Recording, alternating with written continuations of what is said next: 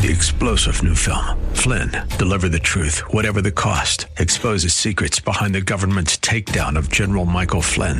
Flynn knew what the intel world had been up to. He ordered the first audit of the use of contractors. This set off alarm bells. He told the truth. He was the most dangerous person for Donald Trump to hire. They had to get rid of Flynn. Flynn, deliver the truth, whatever the cost. Available now. Watch it today. Go to salemnow.com. Salemnow.com. The information on this show is not intended to be the primary basis for investment decisions and should not be used to provide financial advice. Please obtain the guidance of a financial professional regarding your particular financial concerns. Past performance is not a guarantee of future results. This program reflects the views of Arif Halaby, California Insurance License 0B93792 of TFS Financial Insurance Services. TFS Financial Insurance Services, California Insurance License Number 0F22477, provides retirement income strategies using insurance and annuity products, which are guaranteed by the claims paying ability of the issuing company. Financial security will help you live the life you dream. Learn about financial power, the total financial hour. Now, higher income strategy. Learn from Arif. Hey, welcome to the show. Thanks for being with me. I'm Arif Halaby. Pleasure to have you here on this, uh, well, I guess it's a wonderful day. Why? Because your family's finances, getting out of debt, managing money, planning for the future. That's what this show's all about. And I want to touch on some things today. So I'm going to bounce around a little bit, right? We're going to touch on a lot of subjects, a lot of topics, and you'll see kind of how we uh, weave those all together because I think for most of you, you don't understand the big issues of what a recession is, why it's coming, what we think are the problems uh, when it comes to uh, affecting your financial life. And I'm going to share with you a couple of things. First of all, I think you have to understand that for most of you, it's the old if you think it's a recession, it's going to be a recession, right? For most of you, how you're going to feel this impact, it's going to be directly related to how you act, right? Your feelings, your actions. Uh, it- it's what, what was a recent study six out of 10 people think a recession is coming. Well, I I mean, that's mildly interesting. It's almost one of those fluff things, right? Like when a reporter is is at the local YMCA talking about a, a record made by a, a six year old or something. Nice, it's cute. It's a way to end the evening, so you don't go to bed, you know, with a, a bad news story in your mind. I, I get it, but it was just to fill the time. So when there's studies and when the news covers these things, they generally are doing it just to cover the time. So how you feel about a recession coming, whether or not you think it's going to happen, does impact you. For sure it does. Because you're not going to spend more. And it's almost that chicken or the egg thing, right? You don't spend more. Many people don't spend as much. They hold on to more money. What happens on the turn uh, of the next uh, uh, economic reports? Surprise, people aren't spending money. So there is a little bit of that impact that you can create to the economy. But by and large, a lot of the issues are behind the scenes and they've happened weeks ago, if not months ago. Right? In other words, we're at the end of the pipeline. You, as the consumer, you're at the fine, uh, I, I guess, just the end of the pipeline. If you think of it, something starts at the beginning of the pipeline producer prices, right? Manufacturing costs. And then by the time it gets down to the retail and then the consumer, you start to think about these expend- uh, expenses. And what it does is it pushes up things. Even if stuff is fixed in the one end of the of the pipeline towards the beginning, it doesn't matter. It's still going to take weeks, if not months, to come out on the other side. That's why you hear the the folks that nobody wants to listen to. It's all the politicians on mostly the conservative side right now. There's a few uh, Democrat senators who have some common sense left. Not very many. A couple, few, maybe one. right? We'll call him Joe. And uh, if Joe from, let's say, oh, I don't know, West Virginia holds firm through the end of the year, then we have a chance to keep back the front end of the pipeline, which is the recessionary driven items like this Build Back Better. All it is is print more money, spend more money on the government, and send it through the system. You know, guys, some of you are still not sure the difference between the Republican and the Democrat parties when it comes to the practical expenses. Just think of it like this the conservative movement for 100 years has always been about uh, less federal government, not more. More control to the states, not less. meaning the states have their own abilities to be independent. Look, go back to the, the founding of this country, the United States. If you go to the United Nations, it used to be called, or they, they considered calling it, the United States. The problem was, of course, we were already in existence because a nation is a state. So they just used both terms. Today, you go, the nation state of Israel, the nation state of Cambodia, right? Nation state. The United States is 50 small countries that have given up certain rights to be part of a, of a national coalition. And the Supreme Court's job is to decide, amongst other things, who gets what right. Oh, this is a state right. This is a federal right. That's why abortion is such a, a non issue to the state of California.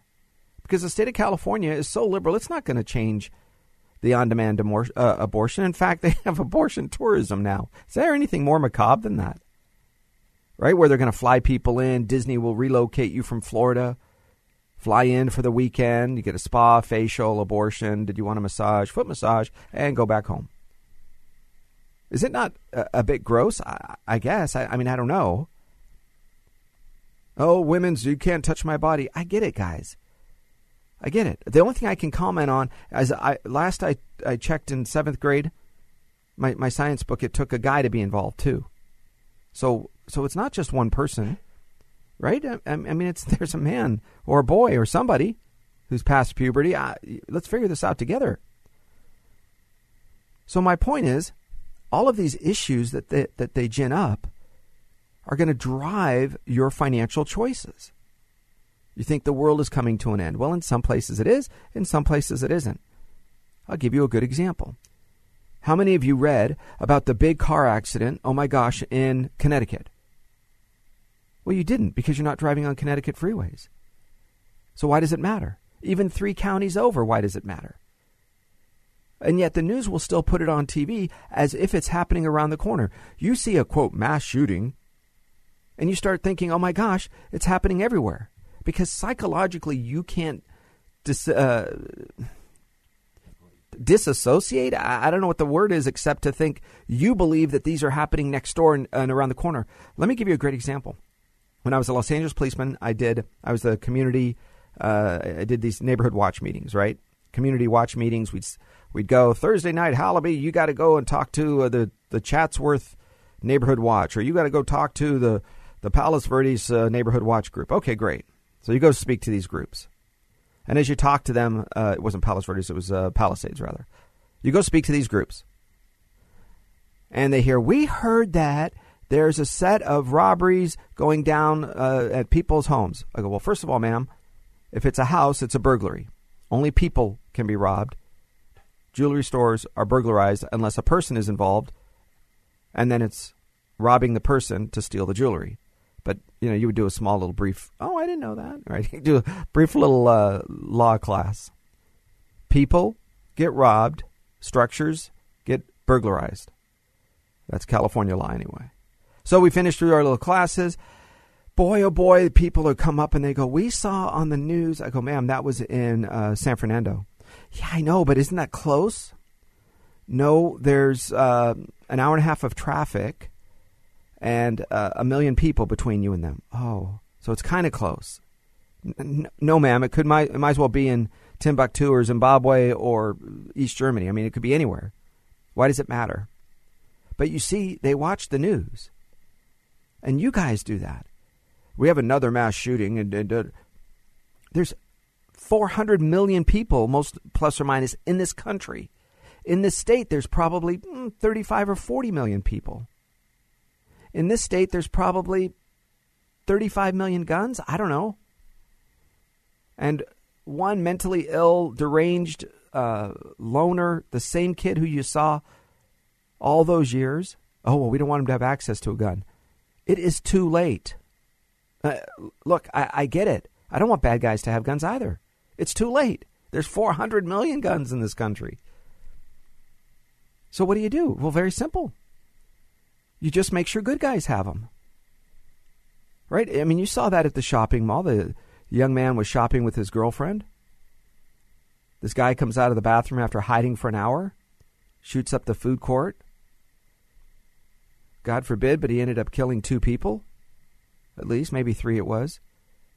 And then the good guy with the gun shot him. And instead of the left praising him, they're like, "Oh, he he committed a crime by having the gun in, the mall." No, no, no. That's a policy, people. It's a policy. As long as you are legally carrying a gun, a firearm, unless it's a law uh, like oh you can't go into a post office or you can't go into a, a military base, right? Okay, there's some rules, there's some laws. But private property, a mall or a restaurant, no guns allowed. It only becomes a crime when they ask you to leave and you say, no, I'm not leaving. Now it's trespassing. Still has nothing to do with the firearm. So I want you to start looking at this because in your in the concepts of your mind, many of you think even economically the world is coming to an end. I'm going to tell you there are some amazing opportunities coming.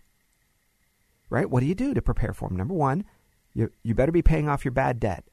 What is bad debt? It's not your house. Certainly well, if it's a house you're living in, I always think that's bad debt. Right? If it's a rental property, somebody else is paying the mortgage, I'm okay with that. But things like a car, credit card, I don't like those. They're bad debt.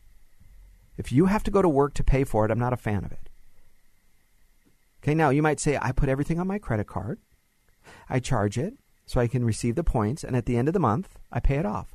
Well, it's not a debt, it's an expense. Uh, you might say, oh, that's just a, a nice choice of words. No, it isn't. Here's the difference. You have a budget each month, whether you like it or not, whether it's written down or not. There's a finite amount of money that you can spend each month. Whatever that number is. Let's just say it's $5,000. So you have $5,000 to spend. You might have a couple of credit cards with a $10,000 limit. Well, it doesn't mean that this month you can spend $15,000 the, the $5,000 can be spent in a variety of ways. You can go online, you can use PayPal, you can use Zelle, you can use cash, you can use your ATM debit, you can use a credit card. And at the end of the month, that 5000 could be could have been spent numerous different ways. So now your job is to decide which one of those you choose. Well, that's fine. That's up to you, but at the end of the month, all 5000 is gone. You don't have an extra thousand or ten thousand dollars to spend because a credit card has increased its limit. Very simple. A credit card is there and not for emergencies. That's your emergency account. It's for above and beyond emergencies. Primarily, it's convenience. It's safety, so you're not carrying $5,000 in cash with you everywhere you go. Right? It's a way to transfer risk from you to the credit card companies. And by the way, some of you have debit cards and you use it where you type in your PIN at all the different stores. Even though it might have a Visa or a MasterCard logo, I'm going to tell you never, not sometimes, never use a debit card. Never use a debit card at a restaurant. Never use a debit card online. Never, ever use a debit card. Yep. Okay, you ready? Here's the why, because many of you are going, why? Because if you get ripped off, if somebody steals your PIN number, the banks are not required to make you whole. With a credit card, legally, statutorily, you're not on the hook for more than 50 bucks. And most of the time, if you're a pretty good customer, they don't even allow uh, they don't even charge you that $50. Right? Some guy in Des Moines, Iowa charges on your credit card. They go, "Oh, that wasn't you." They lock it down and they send you a new one. Right? And then it's usually the merchant that gets hosed on the back end, right? That's a technical term. The merchant is stuck with it, not the credit card companies. But on a debit card scenario, they drain your bank account. Guess what? You are on the hook for that. There is no limit. It's as if you were carrying around $5,000 in cash. So, please do not put all your eggs in one basket. Number one, don't put it all in one bank or credit union. And number two, don't use a debit card ever. Just use a credit card. Okay? That's very important because as a retiree, as you're kind of getting close to retirement, it's it's not as if you can go back to work and oh, I lost fifty thousand dollars. Just like some of the risks in the market or some of these scams or frauds that are out there. I don't want you to go out there and take those risks. Oh well, shrug your shoulders and think you can just go back to work to figure out how you can make enough money to, to fill that bank account again. Right? Nobody pays attention to you. It's truly you against the banks. And Guess who has more lawyers? Right? Yeah, I know, not us. All right, so here's what a, a couple of other things I want to touch on for you. When it comes to kind of planning for this recession that's here, I want you to focus on a couple of things. Number one, you need to build your emergency fund. Cash is king going forward. You might say, oh, not really, because cash is going to give me, uh, you know, it declines in value each day in the bank. All of that is true. But those with the cash are going to pick up deals in real estate, in cars, in RVs, whatever the things are that you wanted to, to pick up as you go through life and you buy. I need you to make sure you understand something, and that is that having availability to cash is key. Now, secondarily, expect them to shut down, them being the banks, to shut down, curtail, reduce your home equity lines of credit. I think you're going to have a problem with some of these. Some of you that think that that is your emergency account. Oh, my emergency account is $100,000 at any time. I can take it out and put it back until you get a letter in the mail reminiscent of 2007 8 when they said, Sorry, I know your Wells Fargo account, you had a $100,000 HELOC. You currently owe $10,000. Well, that is your new limit, meaning there's nothing else, and you have to just pay that back. Because that's what they did. They went across the board, all of these institutions. I'm not singling out one. And they, because they no longer had access to money, so they, because in other words, they started restricting, they started uh, reducing the amount of money circulating in the economy. So a lot of these home equity line of credits, HELOCs, if there wasn't cash with you know outstanding, they just reduced how much was at risk. Because remember this: if you and I each have a hundred thousand dollar HELOC, we can go out tomorrow and take all the money out. Meaning the bank has to be ready at any minute to have those dollars available to transfer to wherever we want it to go. Our bank account, give it to Mary, Steve, Joe, Ferrari, people. I don't. It doesn't matter. I want to buy a new car. Comes right out, boom, off it goes. They have no choice. So that's a risk for them to take, and they're not always willing to do that. All right? So keep that in mind. So build your emergency fund. I like that. I like having cash reserves, and I want layers of emergency funds. In other words, I want to have the one year all heck breaks loose, meaning all of your expenses not just food, shelter, clothing, but a little bit of entertainment. But I'd like to have as much as you can for a year. If you're not there yet, then just keep saving 10% of your paycheck has to go into your savings. That's what we do. And you just keep on saving. Maybe nothing will happen. Maybe your job will stay intact through this recession. Maybe there's not going to be a problem. Maybe in some cases, right, there are industries, there are groups of people, there are companies that do very, very well in recessions. They're quiet about it because they don't want you to they don't to feel bad, frankly. They don't want to brag. They don't want to be a victim of a, you know, hold up robbery, right? They just want but there are industries and there are people that do very well financially at the end of the story. So keep that in mind, okay? Some of you are going to want to take advantage of this. Here's where we see some of the biggest issues. Right? if you're laid off at your job, if you still need to work another two or four or six years, and you're caught in the middle of this recession where you could be laid off a little early, go back and rebuild that resume.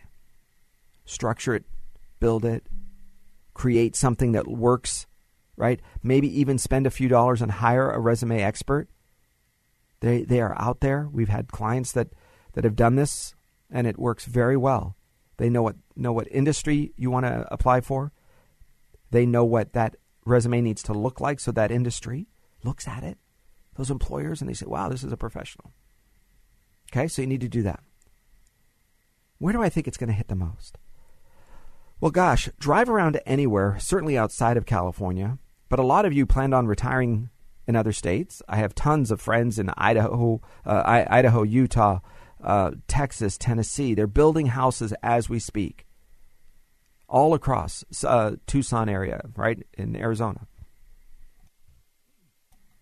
And here's what they're doing. It's very simple. They go out, they build these homes, but but you, they're building it. So it was supposed to be done April 1st. Oh, sorry, it's not because of supply chain and wah wah wah. It's going to be August 1st. Oh, maybe now it's September 1st. Whatever the case is, You realize when you initially signed the contract and you said, because you had to do this a lot, uh, you know, early, early in the process.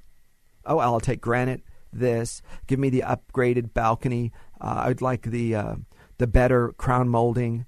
I want the cabinets, the much better cabinets. And, right, you go through that process.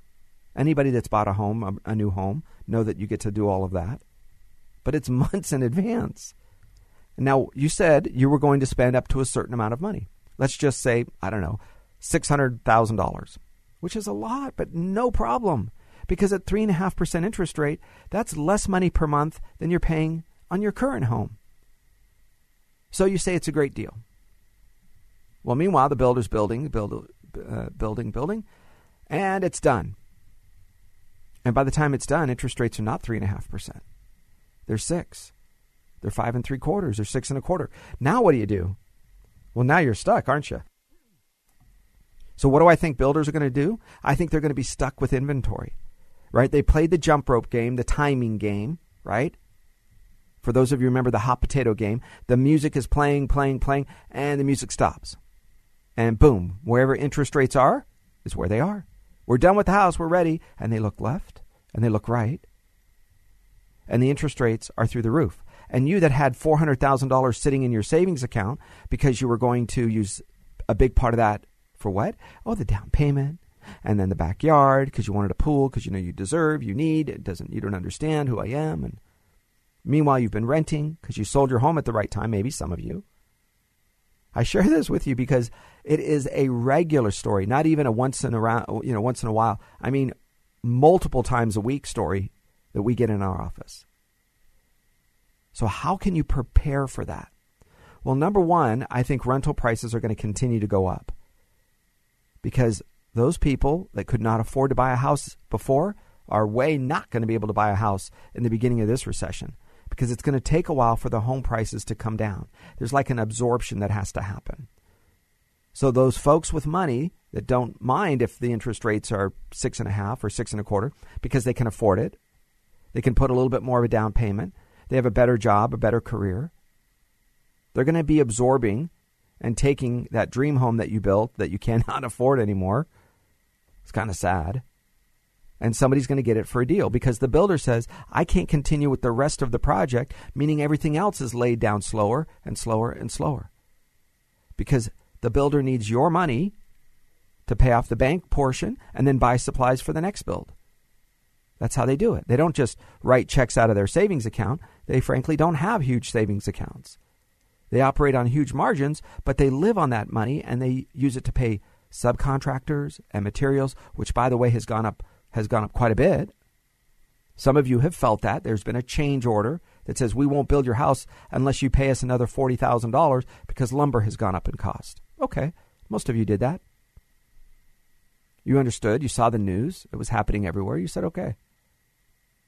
So I think there's going to be that housing shift. So if you are somebody who has a secure savings account, right? A year at least worth of emergencies. You're somebody who has enough equity in your home.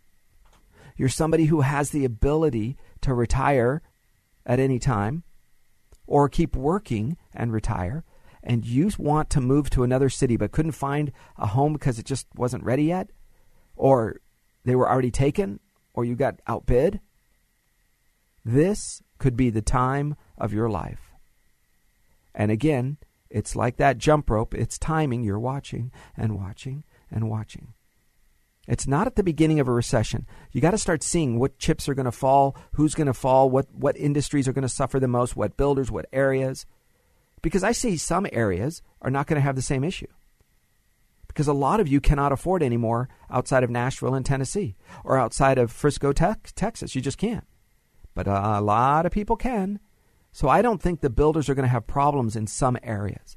But in other areas, and towards the end of the recession, think of it like a wave. I think they're going to be stuck with a lot of homes. It's just a math problem. So when that occurs, how do you make sure you're in position for it? How do you make sure you're ready to make a move?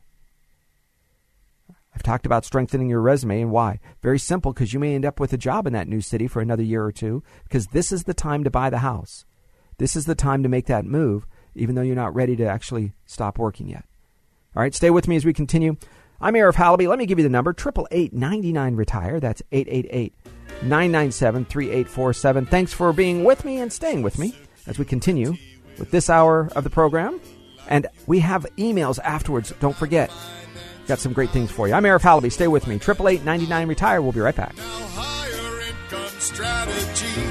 Learn from Halaby. Learn about financial power, the total financial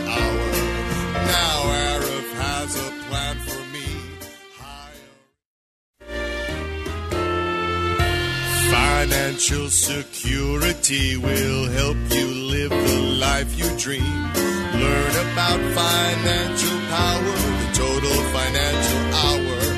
Now higher income strategy. Learn from Arif Halaby. Hey, welcome back. Thanks for staying with me. 888 Retire. I'll give that to you again. 888 997 3847. 997 3847. Okay, so what do we else do we see happening with this recession? It's the conversations that are coming into my office pretty regularly. Uh, oh, probably every other person is concerned. Uh, I don't know if rightfully concerned. Remember, just like I talk about, oh, there's car accidents on the turnpike of whatever, and you're going, but that doesn't matter to me.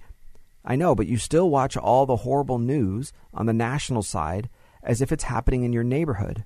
We see that all the time. And, and emotionally, mentally, it's the same thing, it's the same impact. So you have to keep this in mind. Let's back up just a little bit. Look around and see what real recessional, uh, recessionary issues are going to affect you. For example, gas, groceries. Those are real, right? I think airline strikes. I have a relative who is relatively new to flying, right? The way it used to be as a pilot, you would go to school, you would start out on a little small airline and you would keep going and going and going. And, and by the time you had six, eight, ten thousand hours, no joke, I mean, years of flying, what happens? Oh, now the big guys hire you, right? The United, Deltas, American Airlines, you know, SkyWest, the big, big companies out there. And your goal, at least in, in past, was to be the captain of a United Airlines 747. That was like the epitome of dream come true. And the reason was simple. They were the highest paid. It was the coolest plane to fly.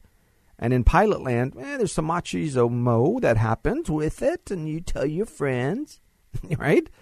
Oh yeah, yeah. I happen to be uh, flying a captain of United Airlines, four seven. Yeah. Well, today it's probably the A380 or the 777, right? Some of the big planes, as they're slowly retiring these 747 jets. So, back to my relative who probably has less than a thousand hours, and he's now co-pilot. Yeah, he's co-pilot, co-captain, whatever it's called, in the in the right seat of one of these jets. Now, not a seven four seven. I won't tell you the airline, uh, but it's a seven thirty seven. Right? That's that's a it's like the workhorse. It's like the Honda Accord or the Toyota Camry of of planes. They're everywhere. They're utility. They work really well. You just jump in and go. You never have to worry about things. Make sure you change the oil, right? They're the ones that you give your daughter when she's going off to college. Same thing, 737s and what is it, the A320s, I think is the Airbus. So in any case, he's a pilot now for those. He went to school, was flying for about a year, and then went in uh, to to be a pilot, and they hired him.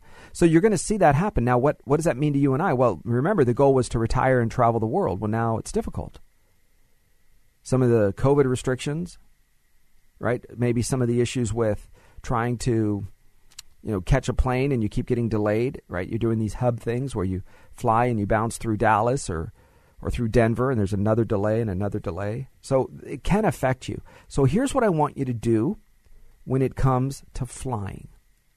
Just a side note because it happens to be an avocation of mine is traveling. My dad worked for the airlines, so we flew for free or virtually for free for years and then he had a travel agency, so we knew when all the deals were coming. So, so we've traveled a lot of places at much much discounted rates with some of the inside secrets. And here's what they are: fly on a Tuesday because everybody else is working, and if you're supposed to get to work, usually it's on Monday. If you have a big meeting, it's usually on Monday. If you're coming back, it's usually on a Friday.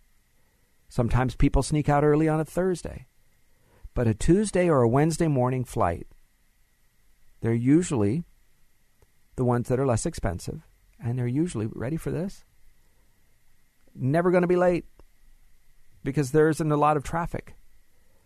The other thing I want you to consider if you want to upgrade, because I like to travel nice if I can, right? It, you, you go to the counter and you have to arrive a bit early, a couple of hours actually, which is not my favorite thing to do because I don't like sitting in airports. But you arrive early. You go to the counter and you see if there's an upgrade that you can buy. And you do it not at the gate, but you do it way back when you check your luggage. And you ask if there's an upgrade you can buy. And look around. Sometimes they have signs that say you can upgrade for $100 to business class.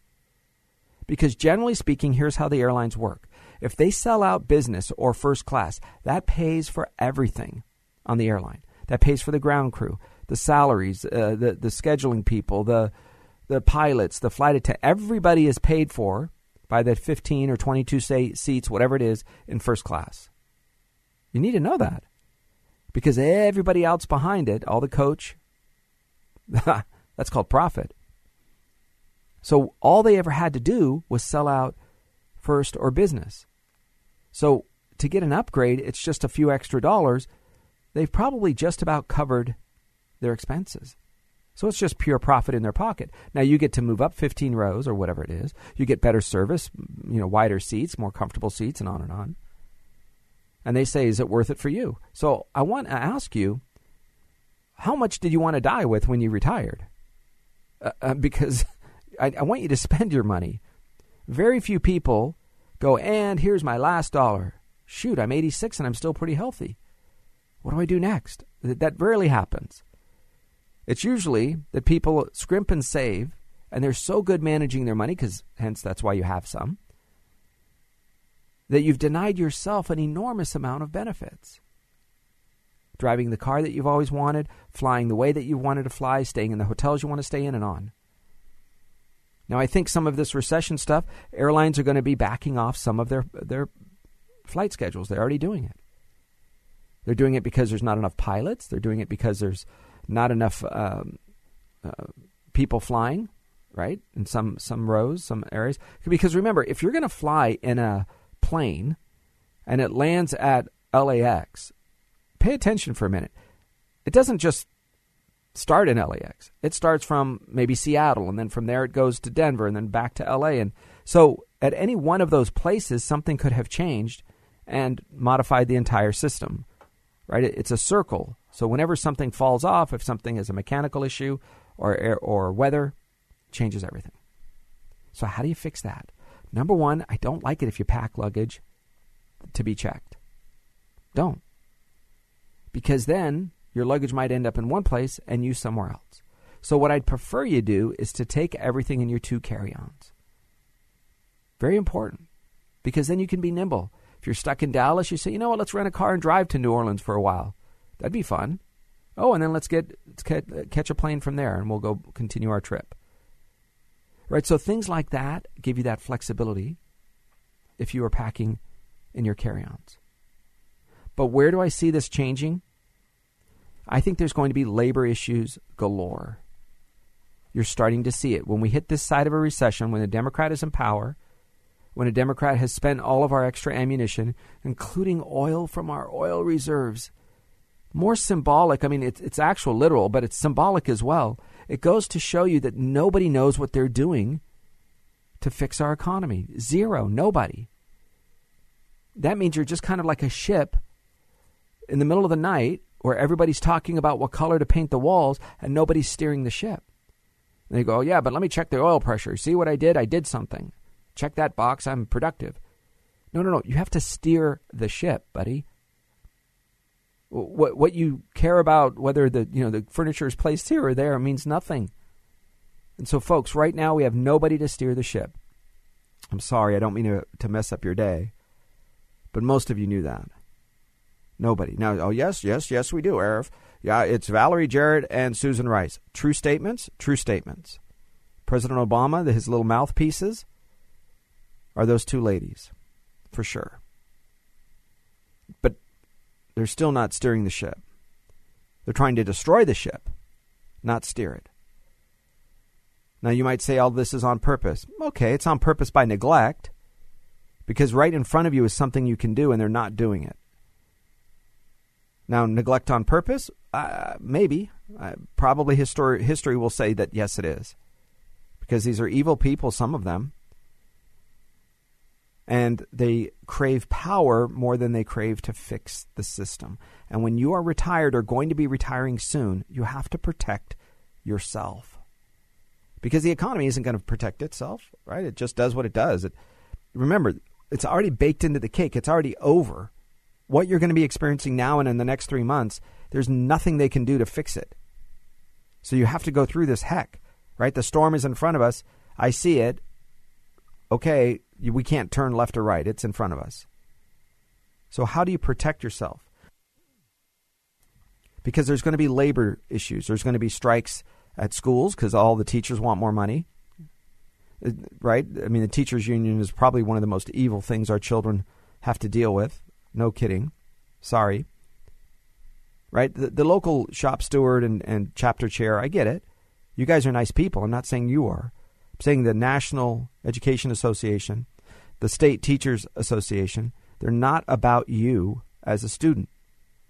They are truly about your your kids are the items on the grocery store shelves. They care about the employees of the grocery store. Your children are the product. If you still have your children in public school, you are crazy. I cannot tell you how many teachers I have as clients who either homeschooled their kids before, currently have their children in private school, or had to quit teaching one of them, husband or wife, to take care and raise kids and only substitute teach. This is these are people inside of the school system. And you pick the district. There isn't one better than the other because they're all woke from top to bottom. They all have to follow whatever the state of California says. Right? There's very little independent thinking that happens on the teacher level. They have to teach towards tests. They have to do mandatory curriculum. So if we have any courageous teachers that are going to go on strike not for the money, but because of the teaching conditions, they can start bringing to bear financial distress on these unions. And believe it or not, ready for this? On the districts. Right? Because they're not going to be paid for the kids being absent. And they've conditioned so many of you, well, she's been a perfect attendance. I'm not sure what that means, perfect attendance. Well, you were a good little robot? You showed up every day. There wasn't anything else in the world that could have been better or more fun or more interesting or, or more bonding with your family or your parents or an event or an activity. But going to school and being, uh, you know, in a chair all day. I, I don't know. Maybe. Maybe we found ways to entertain our kids. And it didn't have a whole lot to do with sitting in a chair. So I think labor disputes, you're going to see it in grocery stores. You're going to see farmers across the board because that's what the left's job is. The left's job is to make sure everybody thinks everybody else has got something that they want and that they took from them. And so I got to get mine. And you're going to see that talk over and over. So you're going to see farm workers across the board, illegal guys, striking, holding up stuff, truckers across the board holding up things because they're being squeezed on this diesel. So this is happening and it's going to continue. And I think it's going to get a lot worse. That's what happens in a recession. So, how do you position yourself when it comes to either thinking like a millionaire or wanting to be a millionaire, right? Over the next 12 months, here's what, quote, wealthiest people are saying 37%, there's a huge risk of inflation, according to a CNBC poll. U.S. government dysfunction, 18%. Basically, one out of every five people think the dysfunction of the U.S. government is a big risk to the economy. 10%, one out of 10, think it's the Ukraine war in Russia, right? Oh, surprise. Isn't it interesting that it's, you know, the, the, um, the Biden mantra to make sure everybody thinks that it's all about uh, you know Russia and Putin and Putin's price hike and and Putin's inflation, right? The mouthpiece. So sad. It's like these people, they, they live in this world and they think other people must live in it. But by you saving your money, by you planning and preparing, by you positioning yourself, you can come out on the other side of this as one of those that win. I remember working in, in West LA Division in 1991 as a policeman, and I'm driving my police car. I'm, you know, my early 20s, trying to figure out, you know, how I could ever buy a house in Pacific Palisades. It's just a beautiful place. And the weather was always perfect. I, I couldn't figure it out. I'm like, how, do I do this making $32,000 a year? And I remember driving and we looked on a probably a Saturday or Sunday and there was an open house. And we looked at it and we said, uh, my partner, I said, hey, let's go check it out. Okay, wait, hi there, hello. We looked at a flyer and it was $198,000, I think. And I remember thinking I just bought a house for 132,000. And I thought to myself, wow, how am I going to ever buy this house for 198,000? I'm going to always be chasing this, right? So this home per, uh, that I bought was far away. It was in the mountains. It was trying to to save money because I couldn't afford a house locally. And I thought to myself, one day this is going to happen again. This recession. I remember because college econ told me there's cycles, economic cycles, and we were in a recession, but I was not positioned for it. So I thought to myself, how do I get positioned so that the next time this happens, I can buy a house that I want, that's closer, that's that's you know bigger, better weather, better neighborhood, whatever it was that I was trying to go for. Right when you're young, it, it, you think of different things. So I waited and I worked multiple jobs and I saved. And we worked and created wealth and did our best and continued and continued. And then 1998 occurred and the recession happened again. And sure enough, we were able to buy our, our first home closer to town. It was an older house, 1962, I think. 1965, something. So 40 year old house at the time, 35 year old house. But we were able to do it right? And you can create that kind of laddering of success. Although I had to buy a 30 year old plus house, I was able to do it at a time as is to kind of get a foothold. So for some of the young people, all of us are fretting and running and worried on how does a young person? Well, that's what they do. They look in the mirror and they say, "Okay, I might miss this recession, but let's get some economic lessons. Let me build up my resume. Let me work two and three jobs because there's a labor shortage and people are going to be striking and quitting jobs and all of this. How do you do just the opposite? So, here's what we do we build your retirement accounts in a place that will not be affected by the market. We build your retirement accounts where it doesn't matter if the market is going up or down, we always have a guaranteed stream of income. And the worst thing that could ever happen is your account stays exactly the same. That's the worst. The best, ready for this? Very simple, is you actually go up in income, like a pay raise. This week, the European Central Bank surprises the markets with larger than expected rate hikes. Oh, really? So Europe is right behind the United States now, raising interest rates. Right? Because they've been negative, virtually negative, for a long time. You used to be able to save, check this out, you're going to remember this. Ready? You used to be able to save in a German bond, it's called the Bund, B U N D, and you would make minus from what you had before. Like people would specifically save to have less on purpose than a year from now. Is that wild? So a lot of people said, I'm not going to invest in Germany. I'm going to invest in the United States. Well, when the United States starts becoming a little scary, guess what people do? Well, they invest in other places. So right now, the United States is scary. How do we know that? Look at the 10 year interest rate. It's gone up. When President Trump was in office and we were getting, you know, 1.6%, people, whoa, of course, if you're a saver, that's scary. But understand the full economic results. It means that more money is coming into the United States, so we do not have to pay a higher interest rate in order to attract them. Everybody wanted to invest and save with the United States government, so they lowered the rates.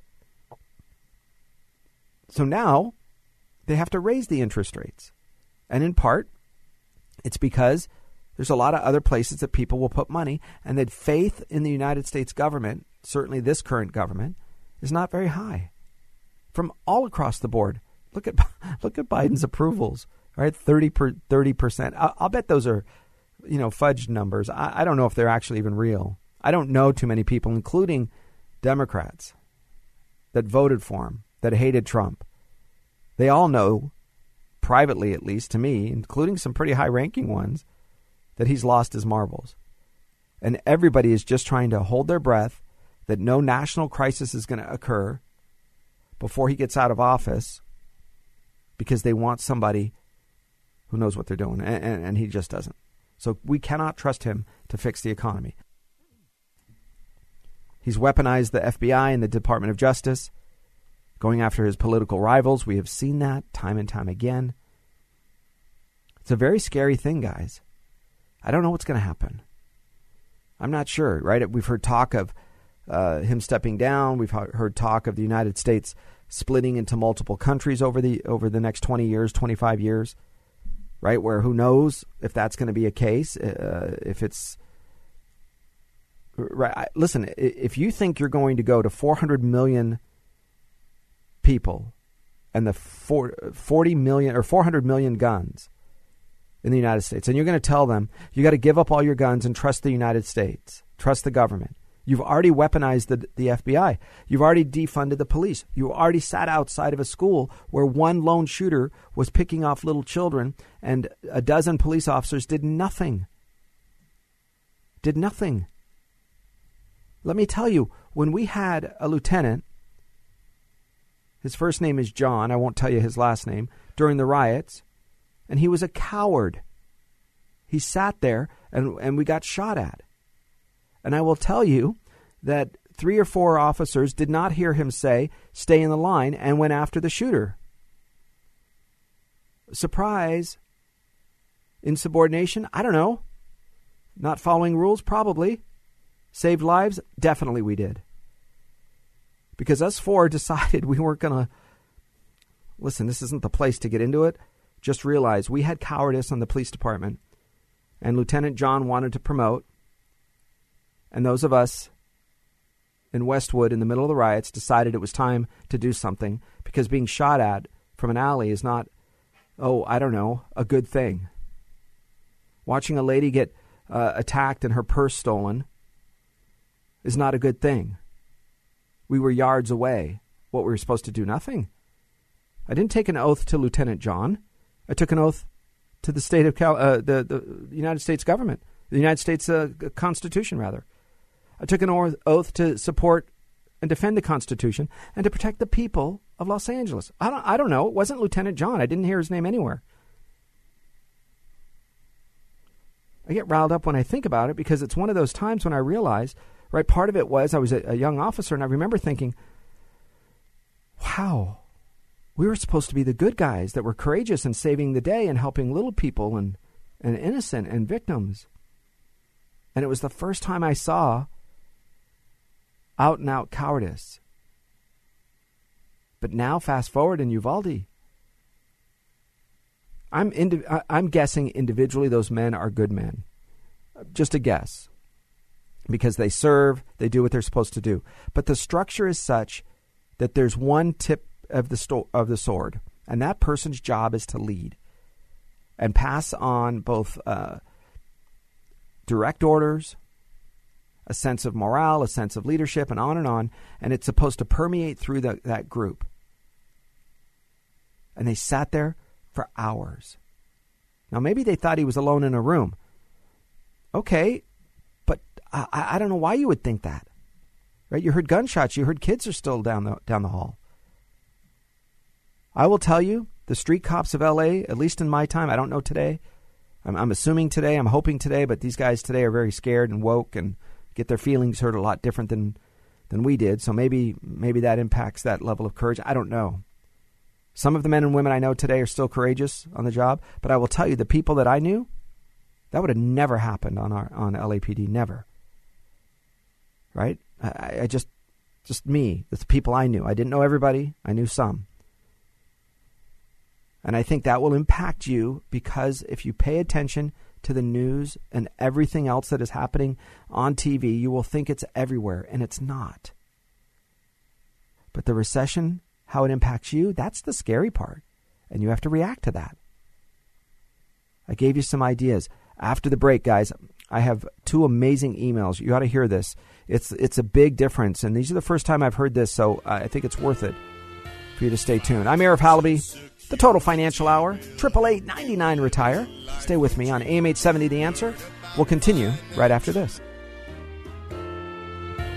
Financial security will help you live the life you dream. Learn about financial power, total financial hour. Now, higher income strategy. Learn from Financial security will help you live the life you dream. Learn about financial power, the total financial hour. Now, higher income strategy. Learn from Arif Halaby. Hey, welcome back. Thanks for staying with me. I'm Arif Halaby. This is the Total Financial Hour, your place for news, talk, and information about getting out of debt, managing money, planning for your future. We try to get into the details uh, best we can, of course, with the format we have. But part of this is to understand the issues that people have in life. They're a lot more complicated than what you could get off of a an hour or even a two hour radio show. I, I mean, I want you to consider this for a minute. It, if you'd like to come in and have a conversation with us, I might be able to help. But but at least it's more specific to you, right? Yes, I can help. Here are some solutions. No, I can't. You know, here are some uh, other options. So that's important because in your particular case, everybody's a little bit different, right?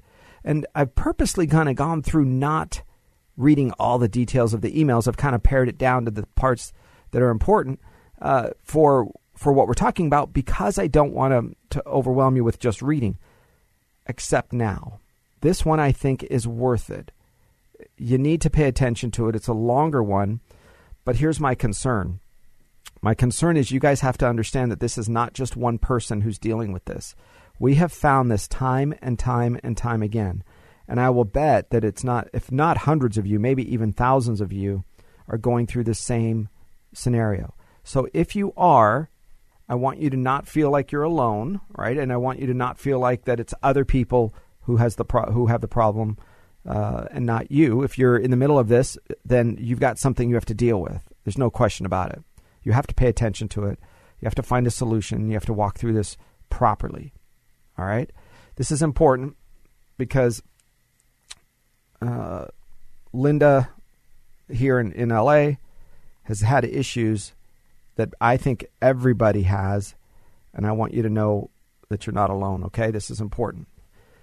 Dear Arif, I'm concerned that my daughter, my only child, is not going to pay her student loan debts that I took out in order for her to attend college. It's called a Parent Plus loan, and it was the only way that she could go to the university of her dreams. Fast forward now, she is now 30 years old and lives in an apartment. I have been paying the loan for over five years now. Our agreement was that when I retired, she would pay it each month. The thinking was that by that time she would have been out of school and settled into her career and making enough money. The payment is over $600 a month. She, ha- uh, she says that she can't pay it now, although I see her driving her second new car since she graduated college. Her job seems to be paying her well enough to eat out often and to buy nice clothes. I want to retire at the end of next year, and I'm not sure I'm going to be able to afford to do so and not have to work during my retirement years. Okay, so that's Linda, guys. Here's her breakdown. She has Social Security of three thousand a month, and I'm assuming that's going to start in uh, at the end of next year. Social Security of three thousand a month, a small pension of three hundred and ten dollars. She says, when I worked at a grocery chain, we see that a lot with uh, some of the retail clerks because they had had issues financially over the years, so the, the pensions are peanuts. Three hundred dollars a month, so three hundred three thousand Social Security, three hundred and ten for grocery t- chain. All right, let me continue. From Linda. I've been a single mother and still now can only count on myself for retirement. I have saved almost $800,000. About 200,000 came from an inheritance. I owe very little on my house, and my total bills, minus the student loan debt, are about $4,500 a month. I want to travel and volunteer and return to some of my hobbies. Is there anything I can do to make her pay for the loan? Plus, I'm worried about inflation. Okay, guys, this is Linda. All right, let's, let's review a little bit. She has a 30 year old daughter who needed student loans in order to complete college. Linda's now been paying that Parent Plus loan for five years, and they had an agreement. When I retire, you're going to take over the payment. Well, the daughter still is not taking over the payment. I'm going to tell you guys, this is pretty important. Uh, I think, kids, you have a moral obligation to take that payment back. If it was your choice to go to college, that college, and your parents had to take out a loan because many parents didn't save, we didn't know what the cost of college was going to be when you're two years old. Sometimes parents promise, "Oh, yeah, you want to if if you can get into Harvard, I'll pay for it." Right now, Harvard doesn't take student loans, but back then they did. So a lot of these things are out of our control, and you and you just kind of try to patchwork solve financially pieces and parts as you go to fill a gap. And and one of those is a six hundred dollars a month Parent Plus loan. Now, usually those go for about twenty years. It's been my my experience anyway. So five years she's been paying it. So figure fifteen years left. That's right around, oh gosh, $60,000 or so, maybe a little more. So, what do we do? Well, Linda, first, I, I, think you need to have a conversation with your daughter. And you say, What are your intentions? Well, I want to. I feel like I could. I should. Maybe I want to. I get it. But I need you to start paying me something each month. So, what I would do, Linda, is today I would have her start paying you maybe $200 a month and then raise it every six months an additional $100. See if she will cover it that way. Now, if she won't, and chances are she probably won't because kids know how to manipulate parents, and especially single parents, especially when a dad is not involved, right? Whether it's the self uh, issuing guilt that you feel yourself, and I'm not saying it's justified, but parents do. They give everything to their child, they don't put their foot down and you feel bad, especially if you walked out on him, right? I get it. Even if he was a jerk, an alcoholic, you still will feel bad. And so the way that we do that as a parent is we spend money we don't have. We do things financially we would never normally do. And we do it out of guilt or shame or a combination of both. So, Linda, I don't know if any of that is present with you, but I do know this one of your best ways out of this a year from now, if you can continue to make this payment, sounds like you have a good job and you're continuing to make this payment uh, without a problem for the last five years. So I would just continue with the payment. See if your daughter will help. And then you got to make a decision. How important is my relationship with my daughter versus $600 a month? Because right now, Linda, there's about 160,000 people 160,000 retirees collecting Social Security, and they're having part of their Social Security check garnished. That means taken back from the IRS to pay student loan debt. So you're going to pay for it anyway, whether they pull it from your Social Security check or whether you have to pay it directly. The only hope you have is for your daughter to start paying except it is still on you. So if she stops paying one day, it's still you. So here's what I would do. It's going to take a little courage, but first of all, I would use some of your 800,000 and the 200 that comes from inheritance, uh, you know, was a blessing. I, I don't like the way we have to get inheritance, right? Somebody has to pass away. But I would use some of that to pay the $60,000. And I would pay it off the day before you retire. So whatever's left on it, pay it off. Meanwhile, if your daughter is willing and continue, don't tell her this. If she is willing and able to continue to pay you $600 a month, let her do that. You can create online. There's some great free programs where you just give a, a schedule, an amortization schedule. So, however many months are left on the loan, you back into it so that it's six six hundred dollars, and she just continues to pay it, and you can deduct it off of that chart. That's how I would do it. So this way, they're not going to garnish your Social Security check, and at $60,000, it's gone. The other part that I would say is if she doesn't do it, if she refuses and says, I can't, I don't, uh, you don't understand how hard, and cries, right? And, and can manipulate you through some of the whining or the crying or the yelling, whatever, whatever her tool is, right? Everybody has a tool. Her tool might be yelling or guilt or shame or whatever it is, crying. If at the end of that you don't say, okay, settle down, all right, all right, are you done? Now let's get back. I need $600 a month, right? If you don't have that courage, then you do need to tell her this Hey, daughter, your, your inheritance is impacted by that as well. I just want you to know. Now she's going to go, I don't mind. It doesn't matter to me.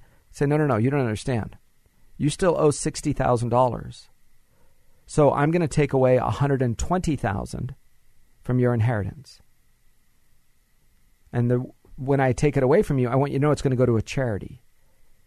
A charity that I choose, not you. So whatever you do not pay, double will be taken away from your inheritance.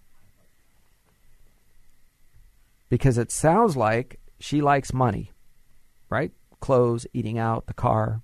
Sounds like she's like that. So maybe that's the only conversation she's going to get, right? she's going to understand is is money, dollars. And I'm sorry you have to go through this. It's kind of yucky. But let me give you some pointers, folks, how you can help pay for your kids' college. First of all, I have three children, and all three, thank goodness, completed their bachelor's degree. One has a master's, and one and, and uh, two are still in school deciding what masters they're going to complete, or my daughter wants to be a dentist, right? We'll see what they all end up doing. But for now, they're done with their undergrad without student loans. How did we do it? Well, number one, we required they go to community college, all three of them. Get your associate's degree at community college. Get your general ed out of community college. Why? Because you're paying for the exact same thing, which is an English 101 class, however they call it these days, but you're paying $150 instead of $4,000. It counts the same. It transfers the same. Except I don't have to pay big prices for it. But it also means my child is not living in a dorm with a bunch of uh, dope smoking, fentanyl potential using kids that may be wonderfully nice people, where I'm overpaying for the privilege for them to sit around by a pool or ditch class and go to a, a the beach and oh oh I'm sorry, you guys call it the college experience. You want the college experience. You know, the fraternity house where drinks are being laced. Oh, Arif, you so overdo those things. Uh, no, a Los Angeles policeman, Cal State Northridge, Los Angeles policeman, UCLA. That's right. I can give you years of experience being on the streets. Oh, I know it was in the 80s and 90s. Oh, yeah. Things are different now. Oh, yeah, different called a lot worse. A lot worse. So when I saw stuff, I, I think that was probably part of the reason, right? Some of my kids weren't even born at that time. Actually, all of them weren't born at the time. And I and I went to myself, uh, my wife, and I said, um, "You know, the college experience that you and I had, uh, it's a little bit different now." And so both of us, whether it's a state college, you know, a, a, prestigious school, I'm not saying they aren't, but the the college experience, the kid experience, of course you had the the dweebs, the dorks, the whatever nerds or whatever they would call them, I don't know, who would uh, you know, have their big backpacks and their books and they would stroll past the sorority houses and the fraternity houses and they would go and study and they would have coffee and that would be as wild as they would get is two in the morning eating pizza of course, there's that crowd everywhere. But I also saw the other side, where parents had no idea the amount of student loans that they were taking out, Parent Plus loans that they were signing their names to, so their kids could be drunk, and I'd find them throwing up in bushes at four o'clock in the morning. I'd find them jumping off of uh, people, random people's roofs into somebody's pool. No kidding. I mean, I could tell you amazing stories do a ride along with uh, UCLA police for a bit if you're interested. See what happens on a daily basis the assaults, the unreported assaults. Right? So, my point is, I don't want a 17, 18 year old going into that environment. I'd prefer a 20 year old. You might think no big deal. It's two years. It's life and, uh, you know, it, it's changed, life changing, those two years for that age. Right? They get a better experience. So my point is have community college as an option. They're going to complain. They're going to whine. I get it. Have them save money. They go to work. They save money. Whatever they put in their savings account, you can double it. Not every time they make a deposit, so they put it in and take it out the next week. No, no, no. Every three months, whatever's in that account, I'm going to add to it. Every three months, whatever's in that account, I'm going to add to it. And that can be part of their school, paying for their school. Because if you want to commit your kids to prison, there's two things you can do. Now, I mean financial prison, not uh, not the 10 minutes you're going to spend in LA County Jail because of Gascon. No, no, no. I mean lifelong prison, financial lifelong prison. Ready? Number one, have them take out student loan debt. It's a ball and chain that goes around their leg for a very, very long time. That's number one. Number two, ready for this? Buy a house and live in it. You guys think it's an asset because the last few years it's gone up in value. You think you did something. You didn't do anything. Watch the rest of your 30 year loan and see what happens. Who pays for the water heater? Yep, the roof. Uh huh. Financial prison, you go to work and you have to pay with after tax money the house payment. So you think it's $3,000 a month. No, no, no. You have to earn $5,000 a month. Pay 2000 in state and federal taxes, then get your 3000 and pay for the house. Which only a very small portion of that actually reduces the principal. Most of it is taxes, insurance, and interest. So how much of it is really an asset? I'm telling you that it is not an asset. You want to be wealthy or teach your kids to be wealthy. That's completely different than wanting to make a lot of money. Oh, I want to make a lot of money. Well, well, that's fine. That's why that's what's taxed. I want to I want to make a lot of income. Great. That's what can be taken away from you. It's very difficult to tax wealth. Very difficult to take wealth away from somebody. Right? Poor people want to own things, rich people want to control them. They're not the same thing. A poor person goes, uh huh, uh huh, same thing. A rich person goes, that's why you're going to always be poor. Right? So there's a difference. You have to ask yourself very simple. What do I want to teach my kids so that they don't end up in college coming out? Maybe they come out unscathed. That's wonderful, but not debt wise.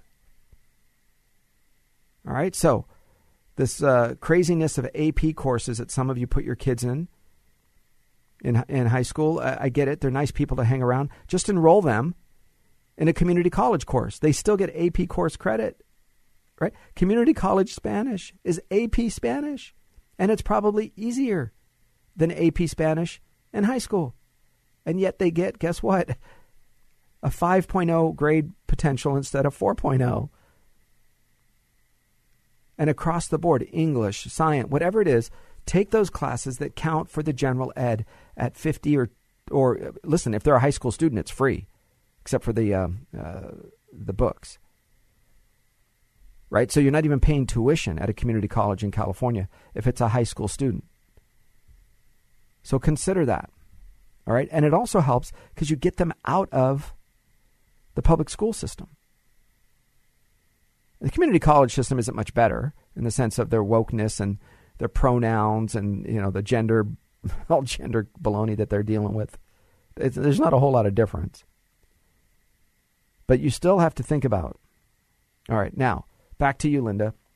How do I make sure that the difference between 3300 and 4500 a month is made up of? Well, that's twelve hundred dollars a month. Okay, that means you want to spend three thousand a month from your Social Security, three hundred and ten from your pension from the grocery chain, and you have about eight hundred thousand dollars. Okay, I would split that into three different buckets or three different accounts I like to use the buckets just because I can draw pictures of a bucket.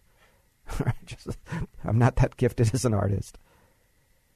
And I would very, be very clear on this. It's called laddering. You hear me give that to you guys as an example of a solution. And for most people, it is. Sometimes it's two, sometimes three, sometimes four buckets. And you're going to turn the faucet, you're going to turn the spigot, you're going to start the income at various times. And by doing so, listen, it's going to depend on how much money you have, how much you need, how old you are. That, that determines how many buckets you have. There's not really a hard and fast rule. It just says, I need this much money to live on. It's a math problem. We solve backwards with some interest. And believe it or not, some companies today give you a bonus, which is a matching. So if you're going to take the money out in the form of income, most of the bonuses apply that way. Meaning, if you if you were going to take out thousand dollars a month, you actually get to take out maybe eleven hundred dollars a month because part of it is the bonus money, and it can last forever for the rest of your life. So, Linda, I would do that because I have to count on yourself. There isn't a spouse that, and it sounds like from an inheritance standpoint, you probably got what you're going to get. There's not going to be much coming in. So, we have to kind of protect this, make sure you don't lose. We can start now. You don't have to wait till you retire. Most of these accounts, you can start moving over to safety, structuring, pre planning income at a later date. Right? I usually need a year, but not always. I could do it in a much shorter period of time 30 days, let's say. But a year would be nice. Gives us time to plan and structure, and you have that, so that's good. All right, Linda, let's recap your situation. You have about $800,000 saved. You want to retire at the end of next year. We have a deficit of $1,200 a month that we need to make up in social uh, in income we can use some of that 800,000 but really this ball and chain around your ankle yeah ready for this yeah since you owe very little on your house it's not your house the ball and chain you have around your ankle is your daughter's student loans it's called a parent plus loan I cannot tell you the amount of parents that regret this to a person. I have yet to find somebody that says, well, it was the best investment I ever did. No, your daughter gets a degree in English, your son gets a degree in whatever, and they're working at a retail outlet or you know selling at the Apple store or working in a you know coffee shop. And you go, Are you kidding me? I have to pay $500 a month so you can work at a coffee shop. It's ridiculous. Oh, Dad, but they have benefits. I get health care. Yeah, I pay $4 for a cup of coffee. Quote, you better get health care.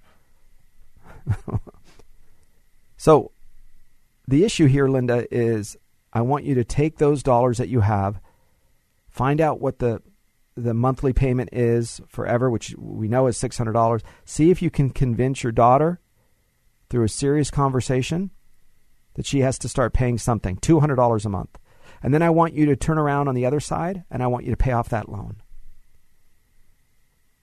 Okay, I want you to pay off that loan with your savings because then that's an albatross that's not hanging over you. And if your daughter pays 200 a month, I want you to, to raise it to 300 a month. It's all going to end up in her pocket anyway. Right? She's your own beneficiary. She's your only child. And you tell her, "Listen, if if you don't do this, I'm going to give twice of what those student loans are to charity, and you're not going to receive it. And that means there might not be anything left for you because I'm giving it all away. My goal is to spend every last dollar because kids only think of next week, next month, the weekend, what are you doing tonight? That's what they think about. So she's less inclined to think big picture at, her age, even at age 30. I wasn't. I was a big picture thinker at age 30 uh, because I, I just had already been ripped off and already been in a big car accident and had bunches of surgeries. My life was very much uh, uh, 30 year living in, in my 30 years of life. It was pretty aggressive at that age. So I want you to think about this, Linda. You have to have a tough conversation with her. But behind the scenes, I want you to pay off that loan, get rid of that bill, take that $600 a month and just save it. Make sure you have emergency funds. And all together, I think you're going to be fine. No, no question about you being able to retire next year. I can make that happen. But you just have to manage that relationship with your daughter because otherwise she's going to come to you with something else. Mom, co-sign for a house. Mom, I need another car. Mom, I got laid off and I have this car payment. Can you help me? And there's an emotional guilt that you have, Linda, that you're going to have to manage. I can't help you with that, but that's a big part of it. All right? Folks, give me a call if it sounds like you. Triple eight ninety nine retire. Maybe I can help. 888-997-3847. Stay tuned after the break. I have another very interesting one. This is one that I've never heard of before. It's kind of brand new, and I think it's important you take a look at what we do next. I'm Arif Halaby. Stay with me on the Total Financial Hour. This is your place for news, talk, and information. It's AM 870. The answer. Triple eight ninety nine retire. Very interesting concerns coming up next on your Total Financial Hour. I'm Arif Halaby. Stay with me. Total Financial Hour. Now higher income strategy. Learn from Arif Halaby. Learn about financial power. The Total Financial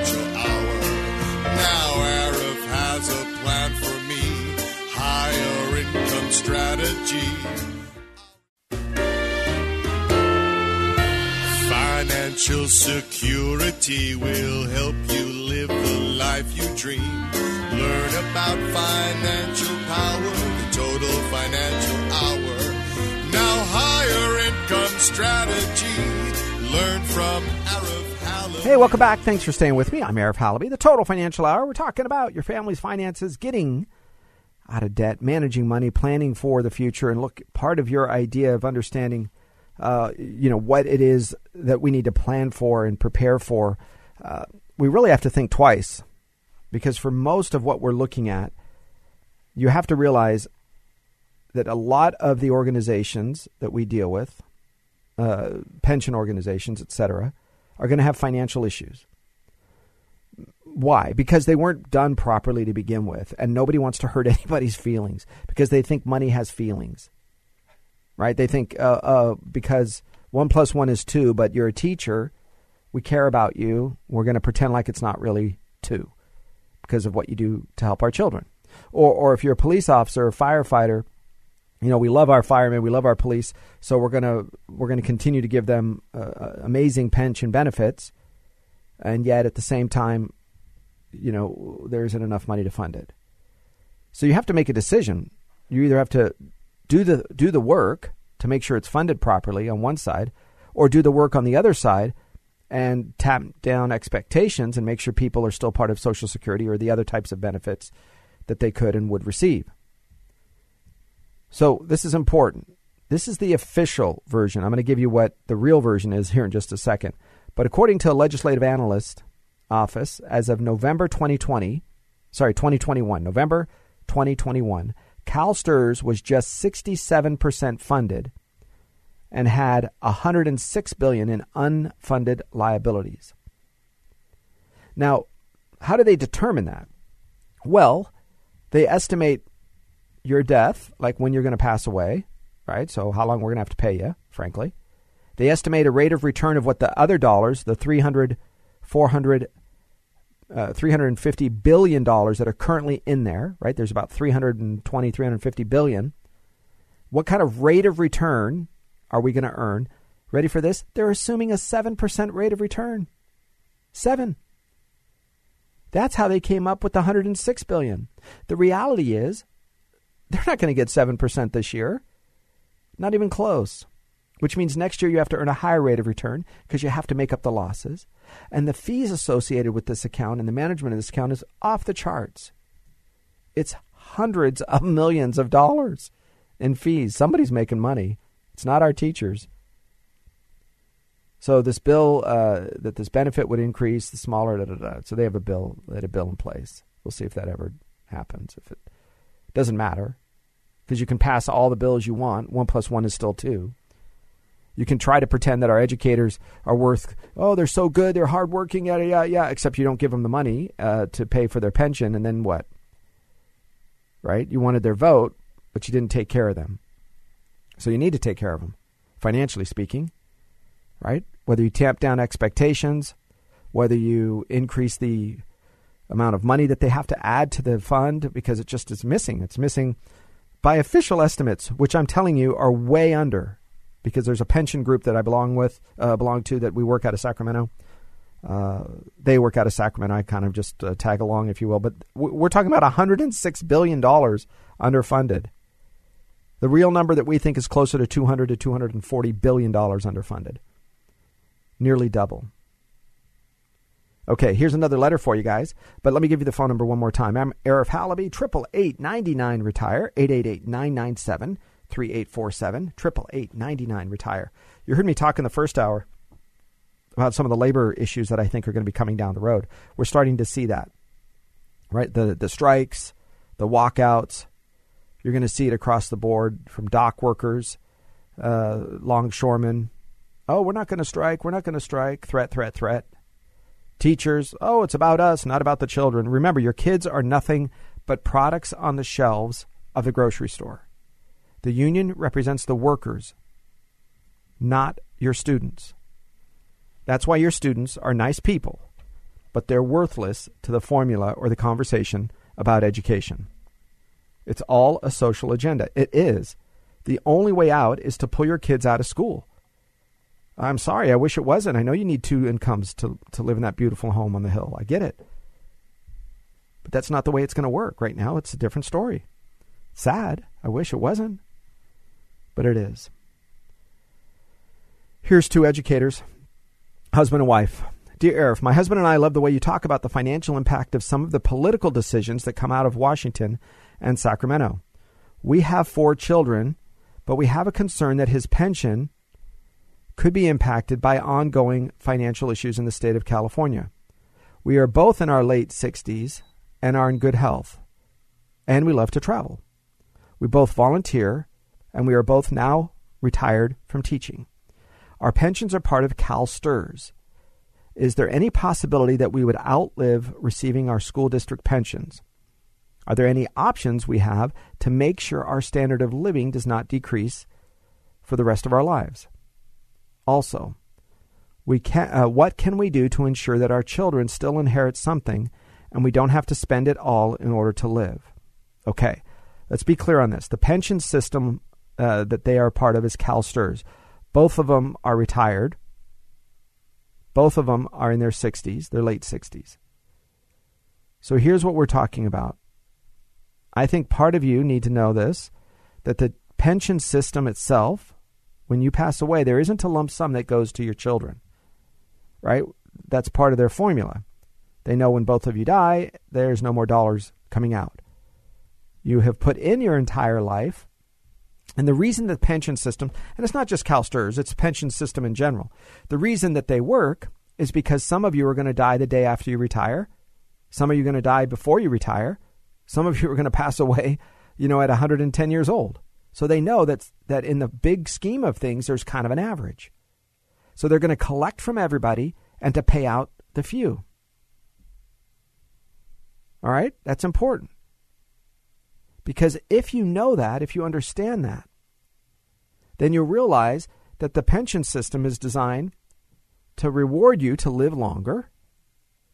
And they kind of punish you financially, or your family rather, if you pass away sooner.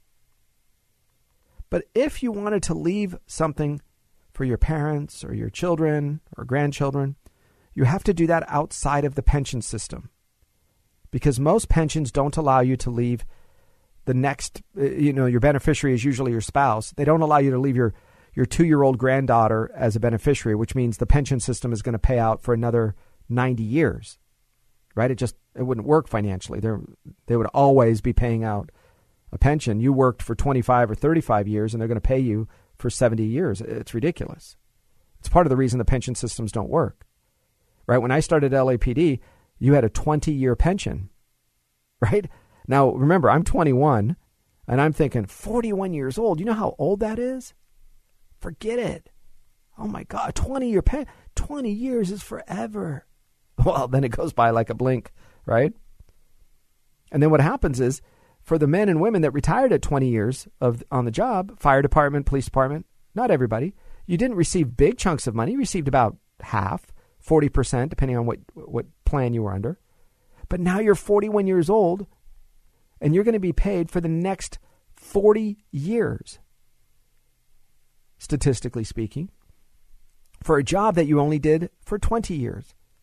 Meaning, while you are retired, somebody else comes along and they have to pay that person to do a job, and they're paying you. And then that person retires, then they have to pay you. that person, and somebody else to do the job. So three people are working, and only one is actually doing the job. Three people are being paid, rather, and one is doing the job. You can go to any system, and that's why it's not working. Now, when you used to die at 62, 58, 66, what, okay, fine. The person would retire at 60, they'd pass away in the next 24, 48 months, and the system works. What they should have done is stretched out Social Security, stretched out pension systems, added what the realistic life expectancy formula is for you and me. It's good news. It's not bad news. I mean, it's it's bad news if you say I wanted to retire and you know get paid to sit around. All of us want that. You know, everybody wants to be paid to do very little. I'll take that job. But what most of us don't realize is that the system is set up very simply.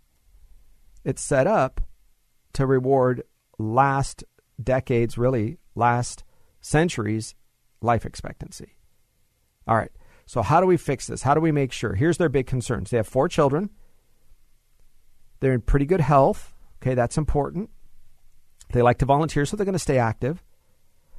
Their pensions are part of CalSTRS. Here's what I would do I would make sure that you have a budget, financially speaking, that your budget is able to be funded, food, shelter, clothing, based on 70, 70% of your pension. Meaning, if the worst case scenario comes along and the current um, funding issue of CalSTRS, which is by their estimates, which is always wrong, it's always more favorable, it's about 67% funded, meaning for every $3 that they have promised you as a pension, they only have $2 left. So if you and your husband are collecting, let's say, $6,000 a month, they really only have about $4,000 available to pay you. So, can your food, shelter, clothing be covered on 70 or 67, right, two thirds of that pension check? Now you're saying, no, no, it's still going to come in at 6,000, and it probably will for a long time anyway. But what if it doesn't? What if this recession is longer than we think? What if Kamala Harris and their funny business and the way they uh, you know collect ballots allows her to win again? Now we have 10 years of Kamala Harris. Yeah, because Joe Biden's not going to last four. We all know that. Right? He's gone in 2 years and 10 minutes. Once he's gone, she picks up the next those last 2 years, but because it's past half of the way, it doesn't get to count for her.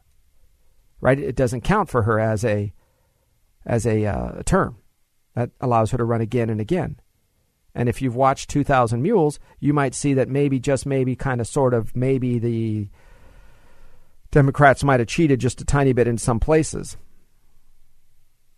Maybe. And if you think that's the case, that's why I said in the first hour, folks are saying that if that happens and Kamala Harris turns this into a communist, uh, socialist type regime, where regulatory bodies control and they disregard and ignore the Supreme Court unless they agree with it. I, I don't think you're going to see certain states and certain swaths of the country agree to that. I, I think they're going to say, you know, forget it. We're out of here. We're going to secede. We're going to make our own set. I, I don't know.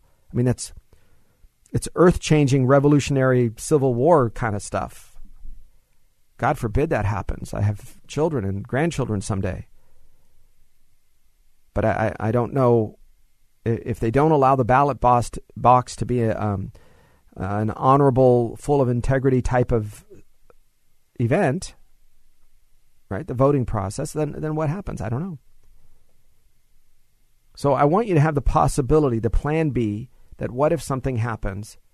How do you prepare for it? Well, you have you are both counting on both your eggs are in one basket. Nothing we can do about that. CalSTRS pension. So how do we protect that? Number one is if you're going to stay living in California, then I want you to to make sure that at someday your house is paid off. I don't normally say that, but here's why. Because I think they're going to raise property taxes on the houses. Even if you have Prop 13, they're just going to call it something else. Property assessment, they're going to lie to you and tell you it's a temporary thing. It's only for five years, and then they're going to renew it because you'll forget about it. You'll get comfortable with that new sales tax. That's how they raise sales tax, by the way. It's for the children, right? You wouldn't do it to pay for a 64 year old teacher who's vacationing every year in Fiji.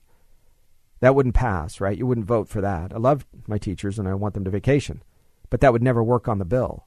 So what they would do instead is say it's for the children. And you go, oh, well, for the children, I'll pay an extra $25 a month in, in my uh, property tax. And then next year it's, you know, for old people. And you go, oh, well, I'll pay an extra $10 a month for old people. That's how they're going to do it because you can't take the real estate, property, the land, the buildings. You can't take that out of the state.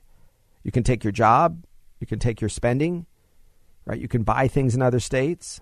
So sales tax, your income tax, you can manipulate all those. You just can't manipulate the property tax. So that's what I think they're going to do, regardless if you have Prop 13 or not. It's a, it's an irrelevant joke right now. It's just a it's it's a game to see how they can get around it. That's my thought. So you guys are both retired from teaching. Here's how I would do it. Uh, your pensions are part of CalSTRS.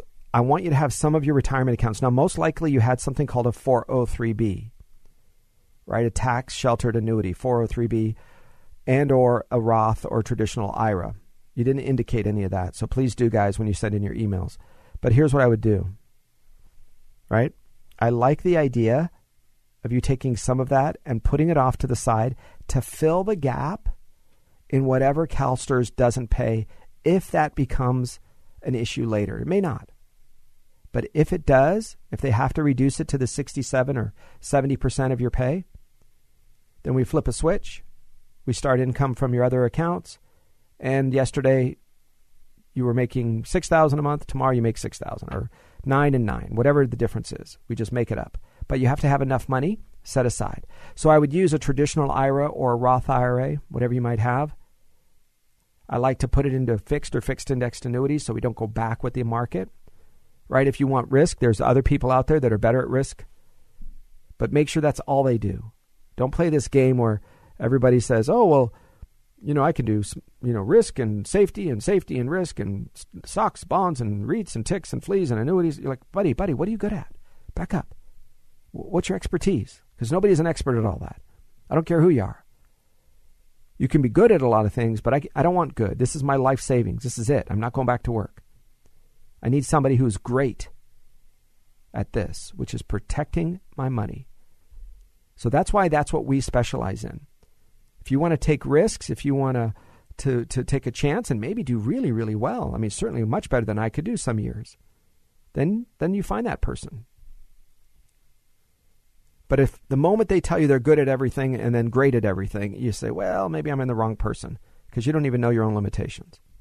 Know where you're good, know where you're great, and know where you stink. maybe that's a new motto. Put that on a shirt. And other options to pass money on to your kids. Guys, here's what I like. If you're in good health, I want you to think about buying life insurance.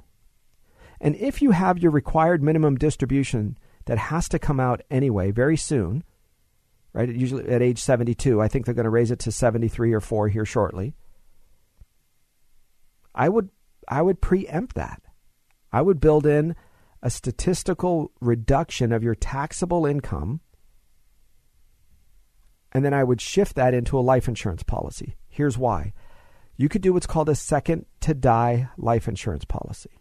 What that means is this it only pays out after both of you pass away. It's basically a joint life insurance it's much less in, in cost because the chance of both of you dying at the same time is extremely low. So one of you is going to live longer than the other. So they will underwrite or do the medical exam, if you will, and the pricing based on the healthier of the two of you. Right? That's important because the healthier of the two of you statistically will live longer. So the review of the medical stuff is based on that person's life. And believe it or not, it's also based on a lady most of the time. If you guys are the same age, women outlive us. That's the that's the name of the game. That's why you guys that's why we buy sports cars. Just tell them. Tell them that. And good golf clubs. Don't scrimp on, don't scrimp on either of those two things. Tell them Arif said so. Then you can leave the life insurance to the kids, the house to the kids, those are both tax free transfers to your children. Your pension, nothing there for them. Okay? Pension is for each of you. Number one. Number two is your retirement accounts, whatever you have there, I want you to spend it in your lifetime.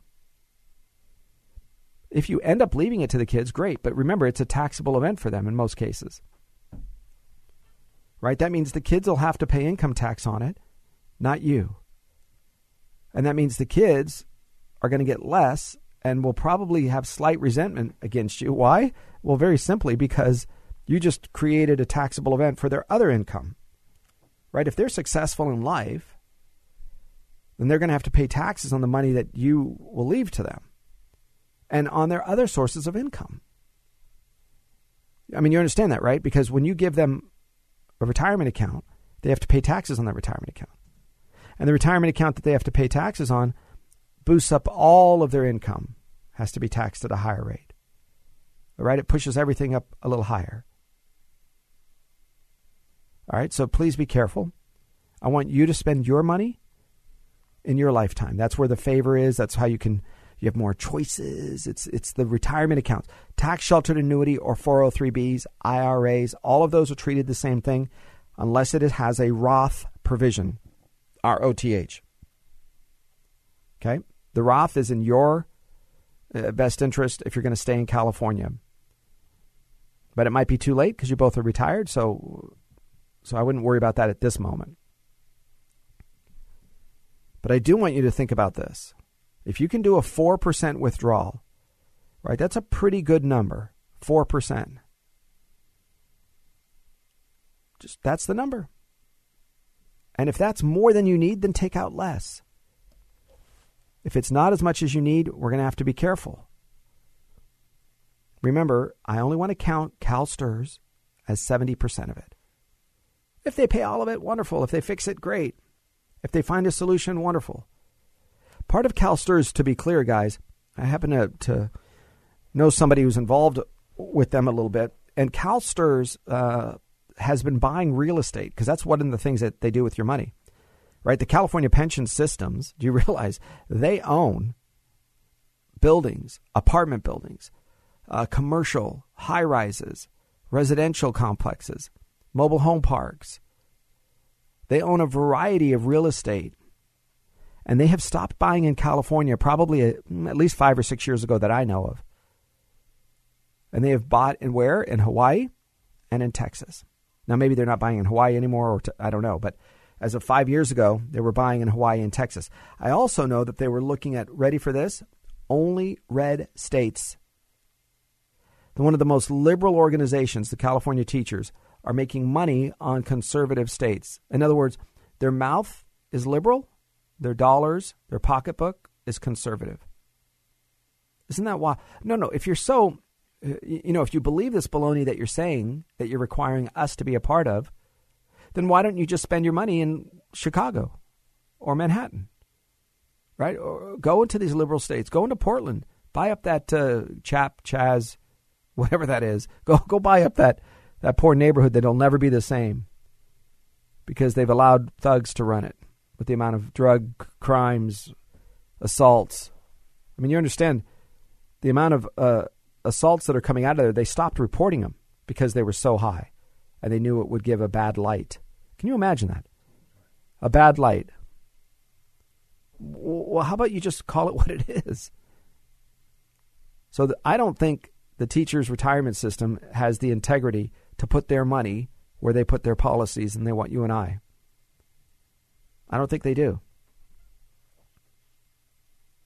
All right, so here's what I want you to do. Guys, I know you both are teachers. You you felt like you sacrificed. You probably have, especially if you taught in California, my word.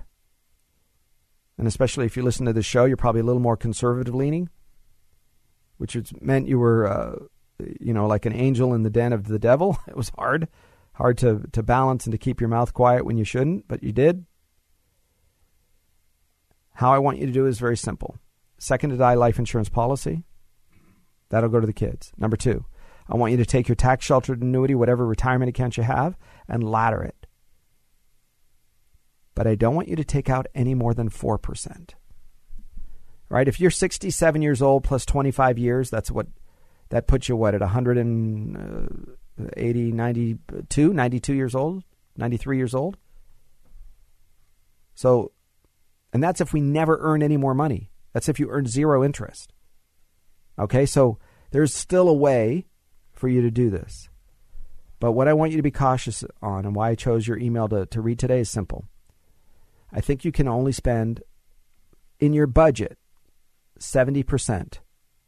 Okay, just kind of plan for that. If I'm wrong, great, good news, you have more money. If I'm right, no problem, you planned and protected your retirement accounts. That's what my job is, is to make sure that you have reliable retirement income. I'm Arif Halaby, 888 retire 888 997 3847. Thanks for being with me. Now higher income strategy. Learn from Arif. Three star general Michael J. Flynn, head of the Pentagon Intelligence Agency, knew all the government's dirty secrets. He was one of the most respected generals in the military. Flynn knew what the intel world had been up to, he understood its funding. He ordered the first audit of the use of contractors. This set off alarm bells. The explosive new documentary, Flynn, Deliver the Truth, Whatever the Cost, uncovers the facts behind this scandal. Flynn told the truth. He was the most dangerous person for Donald Trump to hire. I find out the worst enemy that I'm going to face in my life is right here in America. They took my assessment and they wanted me to change it. And I was like, I'm not changing it. They had to get rid of Flynn with in depth interviews, archival footage, and never before seen personal records of the man behind the headlines. I just felt like I was drowning. Flynn, deliver the truth, whatever the cost. Available now. Watch it today. Go to salemnow.com. Salemnow.com.